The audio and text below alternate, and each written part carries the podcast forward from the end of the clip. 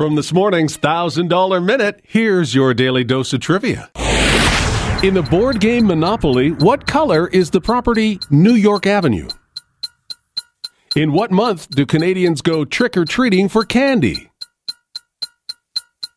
How many Great Lakes are there?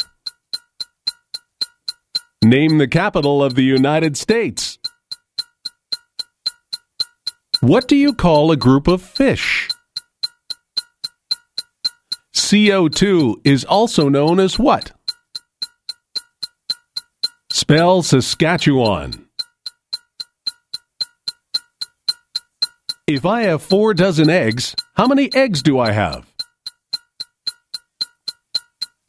What is the name of Mickey Mouse's dog? What sport is love a score in?